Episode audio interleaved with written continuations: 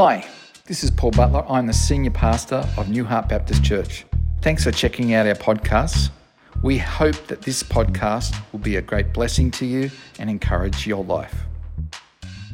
I think of the two disciples walking on that road to Emmaus and their exclamation afterwards of, Wasn't our heart stirred among us? You know, and it's that you know, when you have those, those stories of faith, but then it ignites even more when you're the one who's telling the story. And you're saying, God just open up this door. I have to say, this last week, I've gone from early in the week meeting with a person who was absolutely traumatized and has been traumatized for years and is just battling in the midst of it.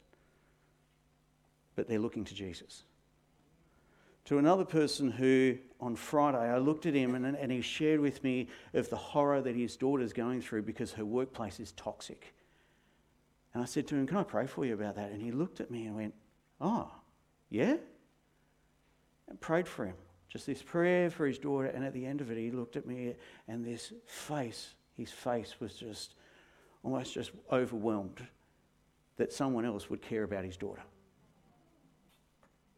We, will, we wonder about heart to heart. Heart to heart is actually testifying of who Jesus Christ is in our heart, that he would be in the hearts of all people, that they would open up their hearts to him. It's the stories of faith.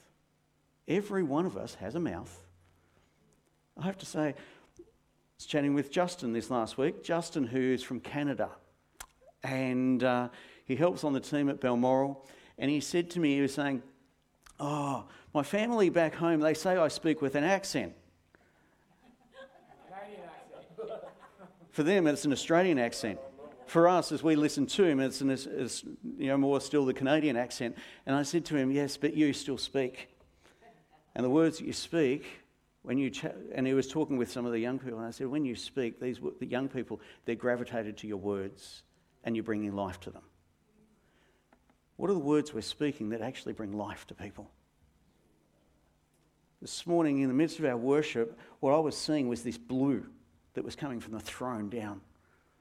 Prophetically, the, the colour blue means royalty, means priesthood, also means river of life. God is wanting us to soak in His river, to know that we have been called and appointed. As Abby was saying this morning, it's not just about a pastor, it's each one of us, the priesthood of all believers, that we would proclaim the word of God.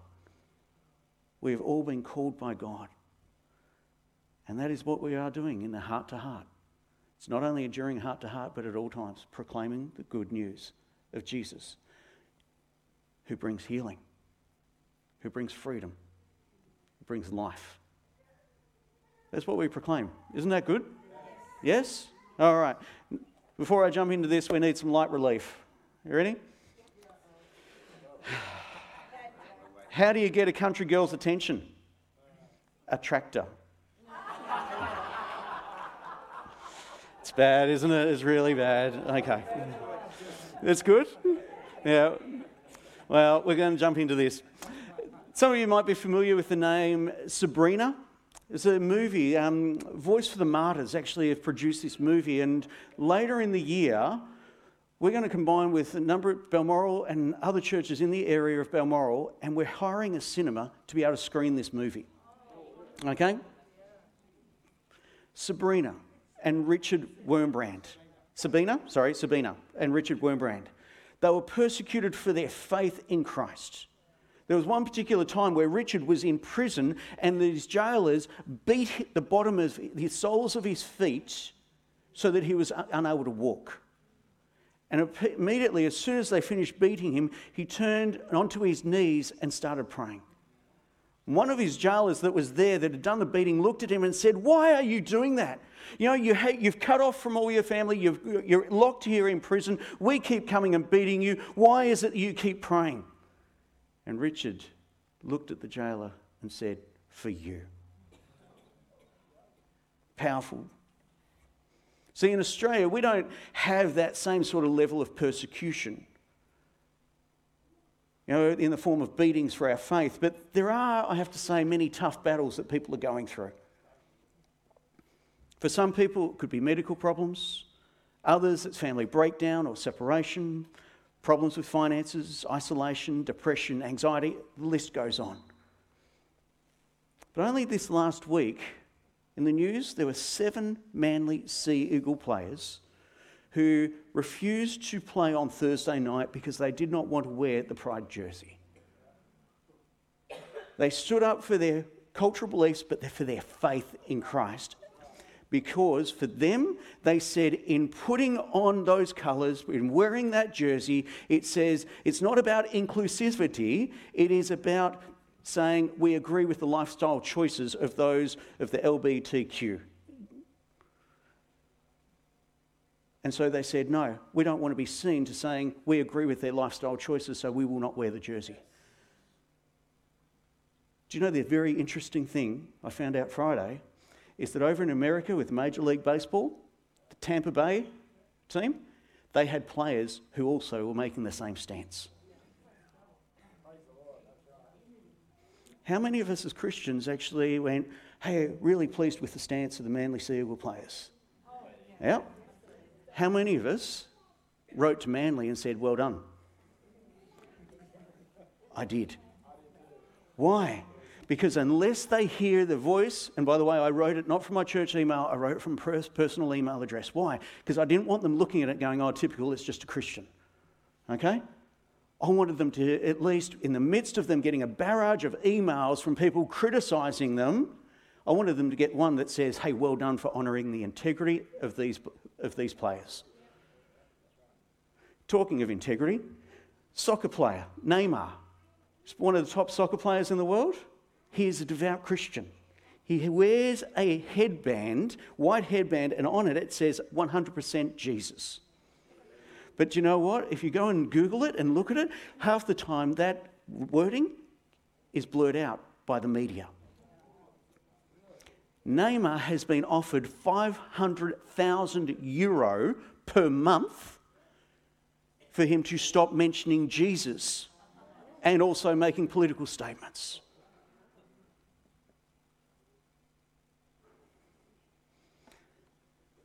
So I believe that the persecution that we face here in Australia is actually quite subtle. And when it comes to some of the battles that we face, we can, we can actually take three different cha- uh, stances. We could compromise, we can complain, or we can commit to seeing it through. Now, every one of us faces battles in different ways. But in the midst of these tough and difficult times, we may ask that question why? Why am I going through this? Well, if we look at Job in the Old Testament, Job went through some pretty hard times, didn't he? But for Job, when he was actually tested in his faith, it was a test of his integrity and his reliance upon God. Which really begs the question when we're going through really tough and difficult times and the battle seems so extreme, is it that we're actually going through a test of our reliance upon God and our integrity? Really shifts the focus rather than being about the test and the problem. It actually puts it to perspective of hang on, who am I actually and where's my reliance? I've also heard it said, oh, Jesus is angry or he's punishing people when we go through a tough or difficult time. I actually heard of someone only, only early in the week. They said to me, oh, that person, yeah, they're lucky. They had a bleed on the brain, we had to have emergency surgery to actually rectify the situation. And someone who was aware of the situation said, Oh, yes, God's giving them a second chance to be able to repent of what they've done. Oh, wow. I'm sorry. There is nothing in Scripture to say that that is true. Nothing. And in actual fact, if that was the case, then why, after Jesus had died and rose again, did he go and find Peter? And the very first thing he says to Peter is, Do you love me? He didn't scold Peter, but rather communicated love to him. Look, the same was happening for the church uh, and the people in Smyrna. They, Jesus had only good things to say about them, but they were going through some persecution and tough and difficult times. And he just says to them, Do you know what? Here is my love, and I am with you. And so that's the one we're going to look at today is the uh, second church out of these seven churches in Revelation. It's interesting to note that both Smyrna and Philadelphia, out of seven churches, only those two churches and not rebuked for something. The other five will get rebuked. Smyrna was a, uh, we looked at Ephesus last week. Well, Smyrna is about 35 miles north of Ephesus. And Smyrna was actually, just prior to Jesus' birth, it was destroyed by this massive earthquake. Since that time, it had been rebuilt and restored, and now had a population, when this was written, had a population of around about 100,000 people. But Smyrna, it means bitter, and it received its name from myrrh, which was one of its major commercial products. We know myrrh. One of the wise men brought myrrh to Jesus after his birth. Yeah. Myrrh was used as a fragrance for the living and an embalming agent for the, for the deceased. But it all, could also be used for relieving and dulling of pain. But Smyrna was this very religious city, had many temples and places of worship to these gods and goddesses. And in actual fact, they had this temple of Zeus and the temple of Diana, and they were joined by a street that was paved with gold. The city was one of great wealth and culture, and it was famous for its theatre and its, for its music centre. But it was a city that all the people in the city had one thing in common they hated Christians. They hated them because the Christians, they loved Jesus above all else. And for the Christians, they stood opposed to the sin and the idolatry that was in the city. And so we read from Revelation chapter 2, beginning at verse 8 To the angel of the church in Smyrna, write These are the words of him who is the first and the last, who died and came to life again. Let's just look at those words. The words first and last they are the same words that Isaiah used when he was referring to God in Isaiah chapter 44, verse 6, and 48, verse 12. So he is assimilating Jesus is the same as God. They also echo the description of him as the Alpha and Omega, the beginning and the end. And it was Jesus who died and came to life again. By telling them that he died, Jesus was actually assimilating himself with them in the midst of their persecution and suffering. But also by telling them that he came to life again, Jesus is saying to them, even though the struggles and the persecution and maybe even death that you are currently facing, it's not the end because there is life for you after this, because I am the giver of life. I have come back to life. And then we're reading from verse 9. He says, I know your afflictions and your poverty, yet you are rich. I know about the slander of those who say they are Jews and are not, but are a synagogue of Satan. Do not be afraid of what you're about to suffer. I tell you, the devil will put some of you to prison, in prison to test you, and you will suffer persecution for 10 days. Be faithful even to the point of death, and I will give you life as your victor's crown. Whoever has ears, let them hear what the Spirit says to the churches. The one who is victorious will not be hurt at all by the second death. So, in the midst of their suffering and turmoil, it can be really hard to see Jesus. I met with a man Friday morning and he was sharing with me some of the struggles he was going through. And he said to me, Do you think it's really hard to see Jesus at the moment? What was wrong? All these problems were just overwhelming him. And I asked him in the midst of it, what's been some of the, what's been a fresh revelation from God? What have you read recently in Scripture that has actually ignited you? And he went, Oh, I read this. And suddenly things started to shift in our conversation. For the people in Smyrna, although they were there in the midst of the turmoil and the suffering, Jesus assured them of his presence with them. He said, I know your afflictions and your poverty, yet you are rich. I know the slander of those who say they are Jews but are not, but are of the synagogue of Satan. When he uses that expression, I know, what Jesus is saying is, I know by experience. He's expressing that he knows what they are going through. Why? Hebrews says it very clear in Hebrews 2, verse 18, that just as you know, Jesus, he suffered in every way, in, in the same way in which we have suffered. Why? He was falsely accused, he was falsely imprisoned, he was beaten almost to death, publicly ridiculed, crowned, mocked, stripped of clothing, stripped of his dignity in public, heard the very ones he came to save demand his death, executed as a common criminal. And Jesus says, I know your afflictions and your poverty. That word afflictions, it means to crush or to apply heavy pressure. And the description is equal to one of you know, the um, wine and the olive, you know, when they are crushed in order to get all the juice out of them, that's the level that was being, of pressure that was being applied to them. Another description that was used was a form of torture whereby a person was slowly crushed under a giant boulder. The same word Jesus used when he said, In this world you will have trouble, afflictions, but take heart, I've overcome the world. These afflictions also meant for some people prison. And back then, when people went off to prison, it usually meant that they were going to be executed. And execution that back then wasn't pretty. They could be killed by sword, burned alive, thrown to wild animals, which included being fed to lions or set upon by wild dogs, crucified, tarred, boiled in oil, and a number of other cruel methods and torments that they had devised. In fact, there was one Caesar who actually got the Christians, wrapped them in dead animal clothing, dead animal skin, put them out in the middle so that that way wild animals came and attacked them and killed them and just tore them to bits. Why? Because people were Christians and refused to renounce their faith. But their afflictions were also from the slander of those who say they are Jews but are not, but are of the synagogue of Satan. When we read through the book of Acts, on a number of occasions we read that it's actually the Jews who are stirring up the crowds and stirring up the authorities in, in attacks and retaliation against Christians. Well, the same was true here in Smyrna. These retaliations, these attacks were coming from the Jews. And yet Jesus calls them a synagogue of Satan. Not a nice phrase. But back then, when the people of Israel met together, they loved to call themselves a synagogue.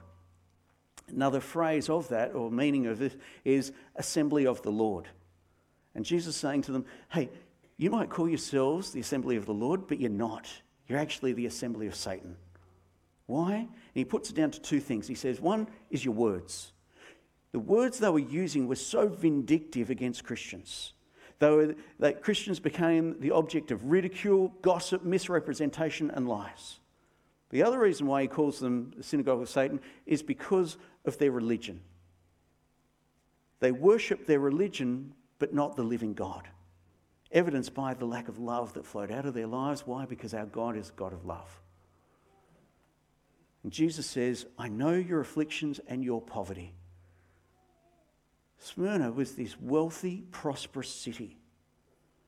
And yet, although they had all this wealth around them, Christians were poor. They, had poverty, they were in poverty. There's actually two different Greek words to describe the word poverty. The first word means needy, and today we might describe it as you know living hand to mouth by just getting by, you know, but only just barely. The second word for poverty, and it's one that's used here, means to be in the worst possible state of poverty imaginable. So, despite all the wealth that was around them, they were in poverty. And Jesus says, I know just because we are Christians does not mean that we are exempt from suffering and difficult times. These Christians, they were criticized and misunderstood and accused in four different areas. Firstly, they were accused of cannibalism. Why? They had the Lord's Supper. They ate the body and blood of Christ. And so people who were looking at them going, You're actually eating body and blood, you are cannibals all stemmed again from this misinterpretation, misunderstanding. They were also accused of orgies. Why? They met together and had love feasts. They shared together in these love feasts. And the love feasts were times where they just came together, shared everything in common, enjoyed meal and fellowship together. But for those who were onlookers who did not know, they went, oh, they're, they're actually, they just heard the phrase love feasts and they made an assumption that was far from the truth. Third area was they were accused of being atheists because they didn't worship the multiple gods and goddesses of all those around them. One God. They didn't use the statutes and icons in their worship, And in actual fact, when there was calamities, when there was these natural disasters that took place, the Christians were always blamed for it because they said, you, the people onlookers said, you're arousing our, the anger of our gods who are around us. And they blamed the Christians and said, if only you would worship our gods as well, then we wouldn't have these calamities. In the fourth area, they were accused of being political enemies of Rome. Each year throughout the Roman Empire, every Roman citizen had to burn incense on, a, on an altar uh, to the Godhead of Caesar and say, Caesar is Lord. Well, for the failure to do so, brought severe punishment or even death. And for the Christians in Smyrna, they refused to acknowledge that anyone was Lord apart from Jesus. And as a result of it, they were persecuted and killed for their faith. And Jesus says to them, Do not be afraid of what you're about to suffer. I tell you, the devil will put some of you in prison to test you, and you will suffer persecution for 10 days. Be faithful even to the point of death. Now, if you were going to get a letter from Jesus, all right, is this the sort of letter you want? One that's going to go, hey, look, you know, you, most of us would want the letter goes, you're doing so well, you're amazing, I really am delighting in you. No, yeah, no, blessing is blessing, all right? No, instead we've got the words, you're about to suffer. You'll be in prison to test you. You're going to suffer persecution and even to the point of death. Wrong address. you want to send off elsewhere. You know, the source, but looking at it, the source of the suffering was who? Jesus made it clear. Who's the source of the suffering? It's there. The devil. Jesus points out, you might, it might be coming through these people, but where is it actually coming from?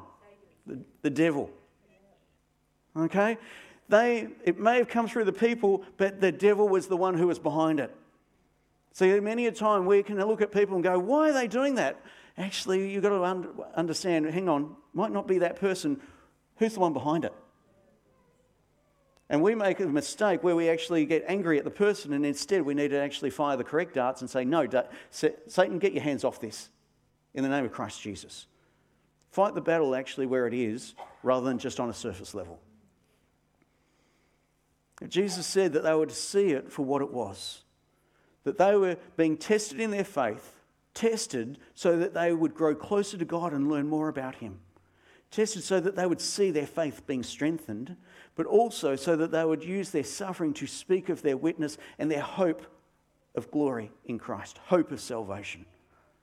Because Jesus is the first and last, which means that Jesus knew the time for all things. And in this, he specifies the length of time. How long was the time he said? 10 days. Now, are they a literal 10 days? Well, there has been many debates about this. But if you talk to the people who were back there at the time, guess what? It lasted longer than 10 days. So theologians have come together and gone, hang on, maybe it's relating to the Caesars and the 10 Caesars. And if you get to the 11th Caesar, was actually a guy by the name of Constantine. And Constantine became a Christian and then wanted it popular all over the area. Suddenly there wasn't the persecution. I'm not God, so I'm, I'm just giving you a perspective, okay? But ultimately, what Jesus is saying is regardless of whether it was literal or symbolic, Jesus specified his period of time. Why? Because he is the first and the last, he is still in control. We may be going through tough times, and he gives us a time and says, Hey, this is not going to last. This will only be for a set time. Hold to his promise knowing that He is the one who holds time in His hands. And so He says, Do not be afraid, be faithful. In being faithful, they would be victorious. The word faithful means we do not sway in our belief, knowing the one who is speaking to us is trustworthy. And faithfulness, it leads to victory. It is the same victory that Jesus promised. We talked, looked at Ephesus last week. It's the very same word he used again here, and it's the same victory he's offering to them. But you do not get victory unless you overcome. And the word implies that there is a battle that we must first overcome in order to get that victory. So know that the battle is there, and as we overcome, we then get the victory. But we do not get the victory if we do not work, walk through and overcome the battle. We can't avoid the battle. The battle is actually for our growth. our reliance upon God. But when we turn our focus and look at me and go, woe is me, we're making it about ourselves. But Jesus says to them, You're rich. Why are they rich? Well, he offers them two promises I will give you life as your victor's crown. Jesus actually does a play on words. And the reason is Smyrna was surrounded by mountains and it was almost like in the shape of a crown. And as a result of it, it was called the crown city. And Jesus is saying to them that they'll actually, as Christians, they're going to receive a crown, a crown that will last forever because God crowns us with eternal life. The second promise is the one who is victorious will not be hurt at all by the second death. What's the second death? Well, Revelation chapter 20, verse 14 says, Then death and Hades were thrown into the lake of fire. The lake of fire is the second death. In the next chapter, Revelation 21, verses 7 and 8. Those who are victorious will inherit all this, and I will be their God, and they will be my children. But the cowardly, the unbelieving, the vile, the murderers, the sexually immoral, those who practice magic arts, the idolaters, and all liars will be consigned to the fiery lake of burning sulfur. This is the second death. The second death is eternity in hell, in that place of separation from the presence of God. And Christians, guess what? We may go through a physical death but we will not go through a second death. Why? Because when we die physically, we go immediately to be in the presence of God. We do not go through a second death. Six years after this letter was written to the church in Smyrna, in 155 AD, a bloke by the name of Polycarp was the bishop of Smyrna, the pastor of the church there. He was 86 years old. Only just younger than you, Bob, all right? But he was arrested at the request of an angry mob that cried, Away with the atheists, let Polycarp be sought out. Now, the magistrate didn't want to see this old man die and said, What harm is there in saying, Lord Caesar? But Polycarp refused the opportunity to renounce Jesus. So he was taken to this stadium where all these people had gathered to watch the games. However, it was also there where executions took place. He was given the opportunity to renounce his faith in Jesus. To which he replied, 86 years have I served him, and he never did me any injury. How then can I blaspheme my king and my saviour? After a few more attempts, to get the old preacher to renounce Jesus. The magistrate sent a herald into the centre of the stadium to proclaim Polycarp has confessed himself a Christian. So they led him away to the stake to burn him alive. And though it was the Sabbath day, there were Jews who helped to gather the wood for the fire. And Polycarp was about to be nailed to the post when he declared, Leave me, as I am. For he that gives me strength to endure the fire will also enable me, without your securing me by nails, to remain without moving in the pile. So they left him loosely bound and lit the fire. As the flames rose around him, he was heard to pray and rejoice in Jesus. Some, we're nearly 2,000 years later. And we still know of Polycarp's witness, his faith in Jesus. But the names of those who executed him have faded into the pages of history. See, our heart to heart is all about making Jesus' last command our first priority that none would be lost, but all come to salvation, despite the cost and the persecution we may face. There are many people this last week who have criticized Christians and say, You are meant to be people of love. Why are you not being inclusive of us? Hey, we love, but we don't have to condone the lifestyle. Jesus said the same thing to the woman who was caught in the act of adultery. He said, Where are all those accusers? And she said, They've gone. And he said, Well, neither do I condemn you. Now go and leave your life of sin. He doesn't want us to live the life of sin, but He wants us to actually demonstrate His love. that we would stand and be witnesses and bear witness, like the people and the Christians in Smyrna, that despite the cost and despite the poverty, that's only temporary. We're looking to eternity. How do we overcome when we're in the midst of those battles, in the midst of persecution? Three things don't be afraid, remain faithful, look to the promises of Jesus. Don't be afraid, remain faithful, look to the promises of Jesus. Let's pray.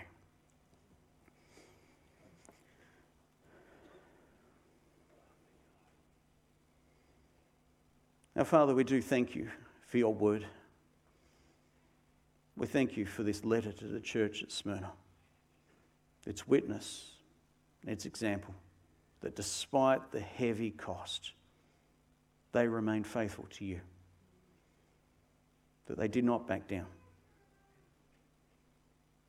that you didn't put in your word just all these nice, lovey dovey things that we all just feel good, but instead you've put these passages of Scripture that we would remain strong and steadfast. And Father, I pray that you would now anoint each one of us with courage and boldness to proclaim your love, your truth, and not compromise. Father, there are many things of our world today, pressures that try to rob us of our attention, to take our focus off you. And sure, for the church in Smyrna, there was day after day, moment after moment, this persecution that they were facing but still they kept their eyes on Jesus. I pray that same prayer over each one of us today to keep our eyes on Jesus, the author and the perfecter of our faith. That, Lord, you are just stirring us. And it's a message that we cannot contain, oh, but we have to proclaim that Jesus is Lord. And Father, when we are going through those tough times, to take the, the words of Jesus don't be afraid, remain faithful, and look to the promises of Jesus. Because you, Lord God, are faithful. And we thank you for this. Lord, as we go into this week, we pray your covering of peace, of hope, and the joy of salvation. Let it burst out of our mouths let it just ignite in our conversations. And let us be life givers as we proclaim Jesus Christ is Lord. we thank you in Jesus' name. Amen.